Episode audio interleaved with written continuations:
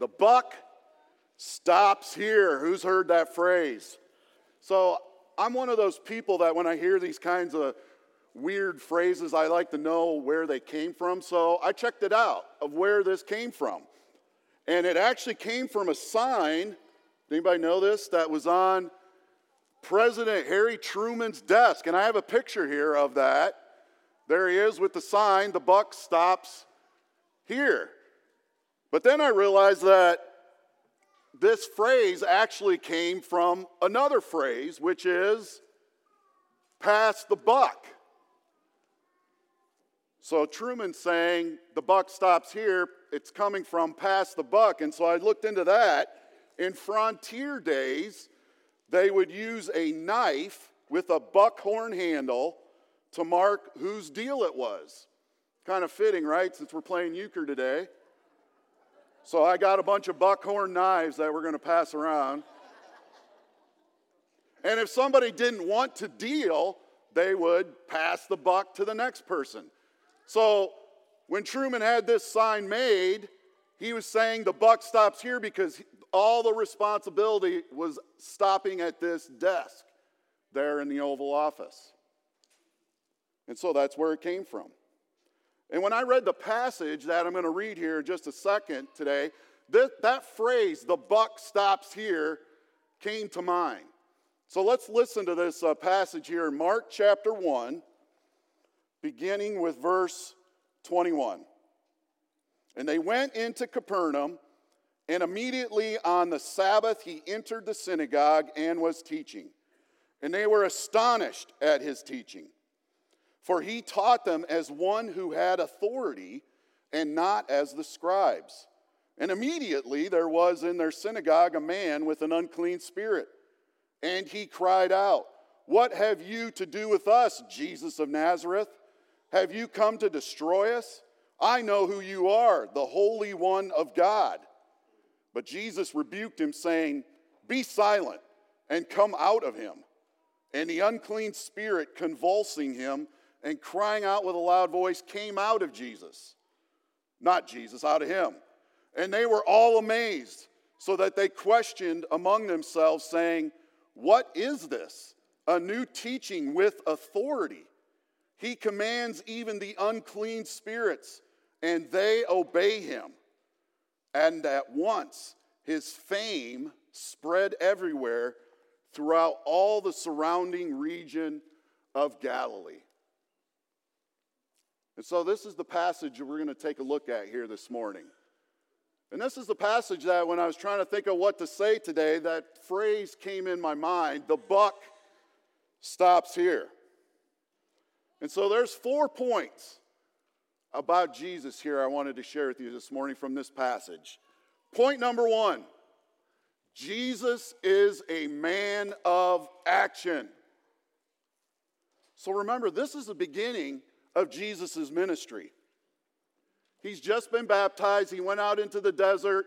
He was tempted by Satan in the desert. And now he's teaching and preaching the good news. And Mark, the one word I want to focus in on, he uses the word immediately. Did you notice that? Mark, in his gospel, uses that word immediately 41 times. And it's, all, it's the shortest gospel. It's only 16 chapters, and he uses that word 41 times. And twice here in the passage I just read, immediately. So, why is he doing that? You know, I have tried this tactic in my home, you know, bring me dinner immediately. and it was not received very well. I would not suggest it. But what Mark is conveying here is the urgency of Jesus. Jesus has begun his ministry and he is now on a mission. And there is nothing that is going to deter him from his mission that he is starting and it's going to finish in Jerusalem on the cross. And so Mark just wants us to make the point that it's urgent immediately. Jesus is a man of action. You notice as he was teaching, the people noticed there was something different about his teaching. You see, he was teaching as one who had authority. So, all the prophets in the Old Testament, all the teachers that these people are used to hearing, usually, whenever they're reading from Scripture or and teaching, they would always say, Thus says the Lord, or something to that effect. Jesus doesn't do that because he is God. He doesn't need to say, Thus says the Lord. He has the authority to speak because he is God. And so while he's teaching in the synagogue on Sabbath, we're told, he's confronted with an individual who is possessed. And you notice the demon that was possessing this man knew who Jesus was and was already scared of him because he knew the authority that Jesus had as the Son of God. And what does Jesus say to this demon? Silence and get out of him. Is there any delay? No. The demon left immediately because Jesus has the authority. Which leads to point two Jesus' authority came from the one where the buck stops. So, why does the evil demon listen to Jesus? Because Jesus has the authority. Where does Jesus get this authority? From God the Father. Remember, back just right before this in, in the Gospels, Jesus was baptized. And the heavens opened up after he was baptized, and the Father spoke and said, This is my beloved Son, with whom I am well pleased. You see, God is telling them that this is the one that Moses was talking about in Deuteronomy. This is the one you need to listen to. This is the one who has the authority. This is the one where the buck stops.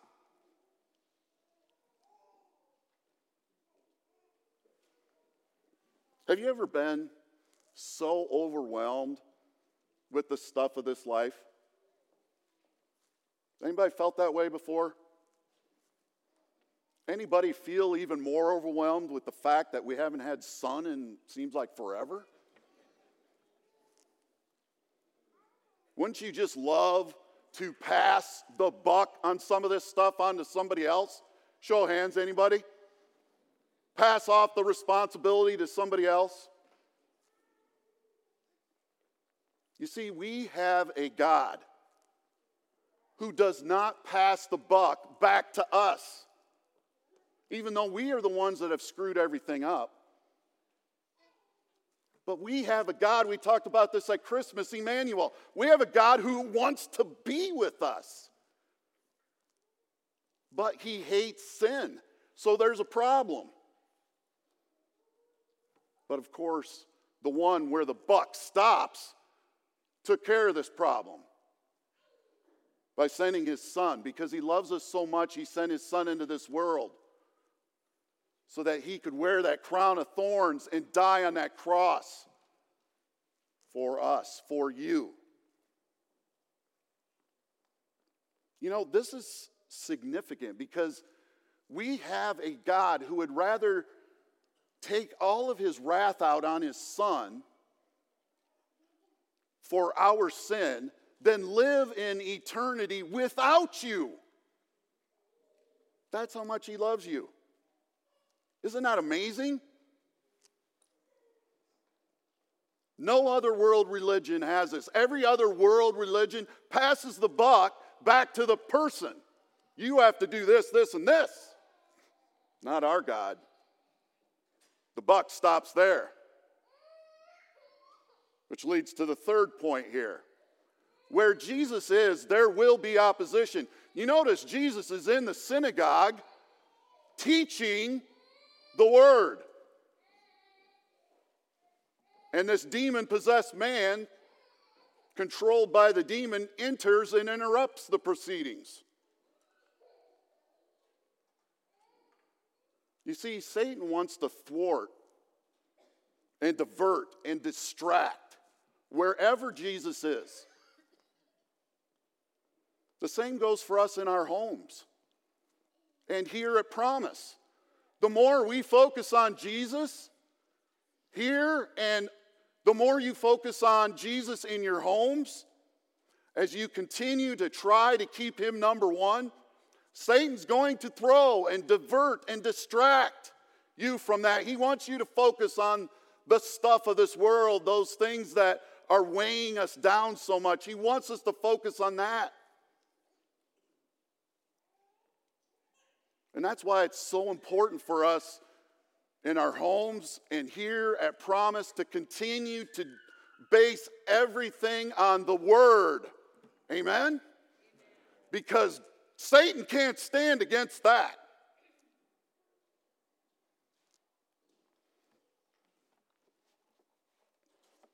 There's a book, um, The Screwtape Letters. Who's heard of it? Written by C.S. Lewis in 1942. And this is a book, I highly recommend it, about a demon named Screwtape writing letters to his nephew, who is Wormwood. And he's telling Wormwood, who's just gotten a new patient, that's what it's called, that's a Christian, somebody he's trying to distract and thwart. Obviously, this is fiction, but there's a lot we can learn here from this. Listen to just this, these few sentences here on how he's advising his young nephew, Wormwood, on how to distract this Christian. Prosperity knits a man to the world.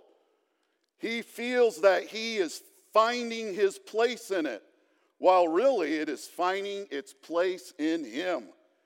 His increasing reputation, his widening circle of acquaintances, his sense of importance, the growing pressure of absorbing and agreeable work build up in him a sense of being really at home in earth, which is just what we want. You see his tricks? He wants us to be at home in this world, to focus on the things of this world. Where Jesus is, there will be opposition. You know, C.S. Lewis calls this, because Satan doesn't really care if you're a Christian. He wants you to be a Christian and. You get it? A Christian and this other thing. He wants you to push that down the list. He doesn't really care that you're Christian, just as long as you don't focus on that.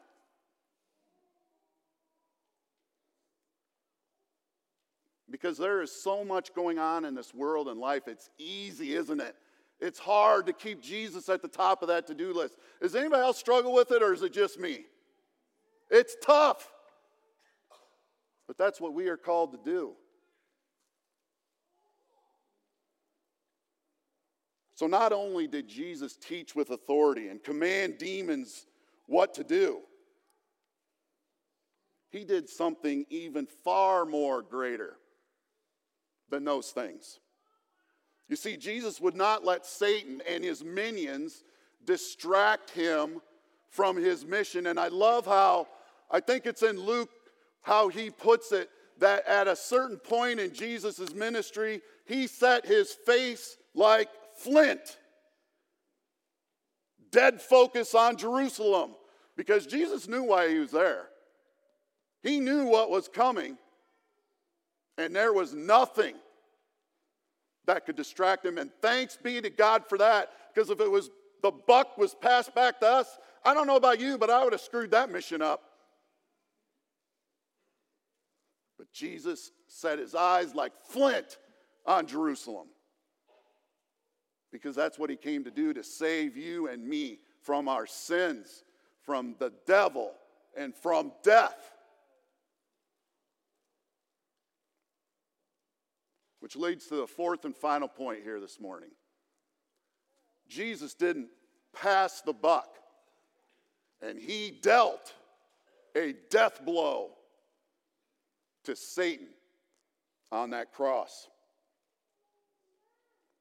You know, the moment Jesus said the words, It is finished. As he was bleeding to death on the cross, it was finished. He wasn't talking about his life, he was talking about what needed to be done to save you from eternal hell and me. Jesus took care of it. Satan lost.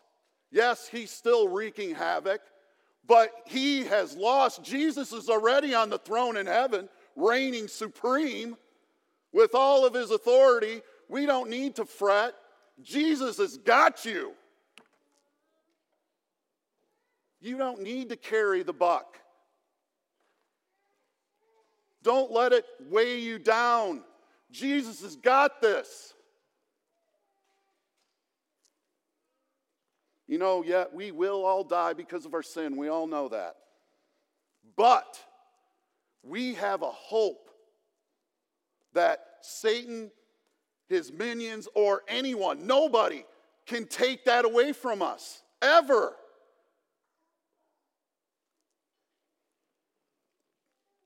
Wanted to close here with a passage I've, I've shared with people before that are struggling with the things of this world. It's Romans chapter 8 that fits this all here very perfectly. What then shall we say to these things? If God is for us, who can be against us? Nobody. We don't need to carry the buck. He who did not spare his own son, but gave him up for us all, how will he not also with him graciously give us all things? Who shall bring any charge against God's elect? It is God who justifies. Who is to condemn? Christ Jesus is the one who died. More than that, who was raised, who is at the right hand of God, who indeed is interceding for us. Who shall separate us from the love of Christ? Shall tribulation or distress or persecution or famine or nakedness or danger or sword or anything that's going on in America or anything that's going on in your home? As it is written, for your sake we are being killed all the day long, we are regarded as sheep to be slaughtered. No, in all these things, we are more than conquerors through him who loved us. Listen to this. For I am sure that neither death, nor life, nor angels, nor rulers, nor things present, nor things to come, nor powers, nor height, nor depth, nor anything else in all creation will be able to ever separate us from the love of God in Christ Jesus our Lord. Amen. Let's pray.